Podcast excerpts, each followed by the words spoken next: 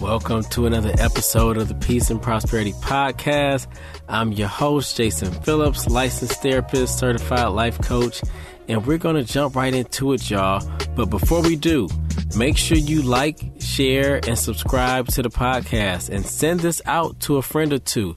You never know who's going through something and who could benefit from this type of conversation and hearing some real life stories, real life issues, and most importantly, real life strategies and tips to get through these issues too. So today I want to talk about how do you manage pain? So I asked you all about different topics you would like me to discuss on the podcast, and one of them was how do you work through pain? And I'm so glad this question or episode topic was submitted because so many of us are going through something and we've not shared what we're going through, and we don't talk about it enough to support each other to get through it. So before I get into this, as I always say, I want y'all to know if you want to work with me, whether that's on a one-on-one basis or on joining my group coaching program, make sure you visit my website, pnpcoach.com. That's pnpcoach.com. The link is in the bio, or I should say the description is in the details. And y'all know if you work with me before, if you know somebody who's worked with me, I help you improve your self-love and self-confidence. So hit me up and schedule a consultation so I can get you on the right track. So let's get back into it, y'all. How do we work through pain? And I want to set the tone. What does pain mean? What does this look like? So there are times when we go through things and we are very ashamed to say, look, I even have this going on. We're flat out embarrassed. We don't want people to know. So we isolate, we hibernate because we feel like, look, let me just go into my shell for a little bit. And when I feel better, that's when I'll come up. That's when I'll talk about it after I've already got on the other side of whatever it is that I'm going through. See, you might be going through something right now, but the people around you have no clue what you're going through because you are so good at hiding it and keeping it all to yourself. But as you know, while you're doing that, you are hurting simultaneously. So when you fall on hard times, when you feel embarrassed, you don't want people to know what's going on, I'm here to say that's okay, I get it, but you are also preventing a lot of help that's probably right next to you from being able to help you because you're not talking about, you're not sharing what's actually going on. And I will say this too, I totally get it. I remember, y'all know I like to go back on dates, but I remember this was about it was early 2000, so probably not quite 20, but about 15 years ago, I was fired from a job. Yes, I was fired from a job. I was let go, and I was early 20s or something like that, and I was absolutely devastated. Like, it was a whole thing that happened. I won't go into all the details. I know y'all like, well, what happened? But It was a pivotal time in my life because I had never been fired from a job before. Even saying it out loud, it's still like, dang, I was fired from a job, and I couldn't even get unemployment.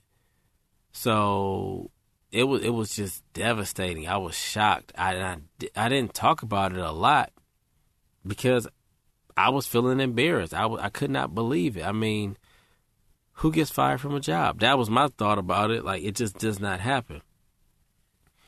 So when you fall on hard times, I want to, one, say that I can relate to you and then share how I've been able to get through this. And in doing that, I want to give you concrete strategies to work through your specific hard time too. So going back to when I got fired from this job, what I did was I got another job. Y'all know, if you know me, I'm going to find a job. So I wasn't out of work for long. But I'll be honest though, I was working at Subway. Like, that was my job after I got fired. I was working at Subway making like $6 an hour, maybe $6.50. The only highlight of my life really at that time was I was in a new relationship, which was cool. So, you know, like on my lunch breaks, I would go visit her mom. Her mom lived kind of close by. But whatever the case, it was still crazy. Like, I went from, I think I was making like $10-$11 an hour to making $6.50. Y'all know that's a huge shift. And Subway was, I always tell people, Subway was one of the most difficult jobs because you never get a break, especially when people keep coming in all day long. So I was able to get a job at Subway, and then I'm like, this ain't gonna really cut it. I applied to a Target, which I loved Target before, but working for Target, it really just strengthened my love and passion for Target. And that was a really turning point for me. So when you're going through something, stay consistent and keep persevering, because whatever you're going through is not going to last forever. So when I was working at Target, this was great. We were building a new store. Y'all know I'm from Michigan, so it was the store in Westland. We were building it up, and that was fun. All of the coworkers, we were on like a special team where we would come in from like 2 to 10 and help really just, again, build this store up. And we had a ball. So by me being around new people, having a better job, but it was really just the environment and being a part of something, being able to build. Shoot, I think I got 20% off too, which wasn't bad, but I enjoyed all of that. So when you're going through something, the first thing I want you to do is have some sense of routine. Like for me, that was working at Target Monday through Friday. 2 to 10 was fine. Sometimes we would switch to like 7 to 3. But just having that routine, it gave me a sense of purpose. So that was one thing that was key.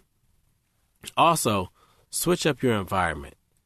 Sticking with this example, now I'm working with new people who don't necessarily know me. They don't know what was going on. It gave me a chance to have a fresh start. A lot of us need fresh starts, and we don't even know it. So that was really key. Also, don't wait for something out of the blue or some type of magic to happen. You have to go out and actually make that magic happen. You know, when you're having a hard time and you get into a dark space, your thoughts can be negative. They can be real negative and real quick, too. So stay consistent. Switch up your environment. Get around new people. But don't wait on these things to happen for you. You have to go out and make these things happen. So switch that up. The last thing I would say, and it kind of still coincides with routine, but what really helped me was the routine of reading again. So even though I had this job, which was sweet, working at Target, 2 to 10, I think I would take my break around 4:30, 5 o'clock, or sometimes maybe later. But anyway, I would go to my car and I would read. Sometimes I would read a book, like a documentary. I think I was reading maybe Malcolm X at the time. I was reading some long books, and I was reading the Bible too. Again, all of this gave me a sense of purpose, and I was able to challenge myself and see myself grow personally. When you can work on yourself and do that internal work, y'all, it really does open up more doors for you. Because again, I had just gotten fired and my self-esteem was low. I was embarrassed. I was like, dang, how did this happen? But to be able to come out on top, and people would still say that was a menial job. But for me, just working at Target was a game changer. And it gave me a sense of purpose and structure. Let me just recap, y'all. 1, have a routine. Oh, and I was working out, too. I was definitely working out. I still kept my gym membership. That was very, very important to me. But have that sense of routine.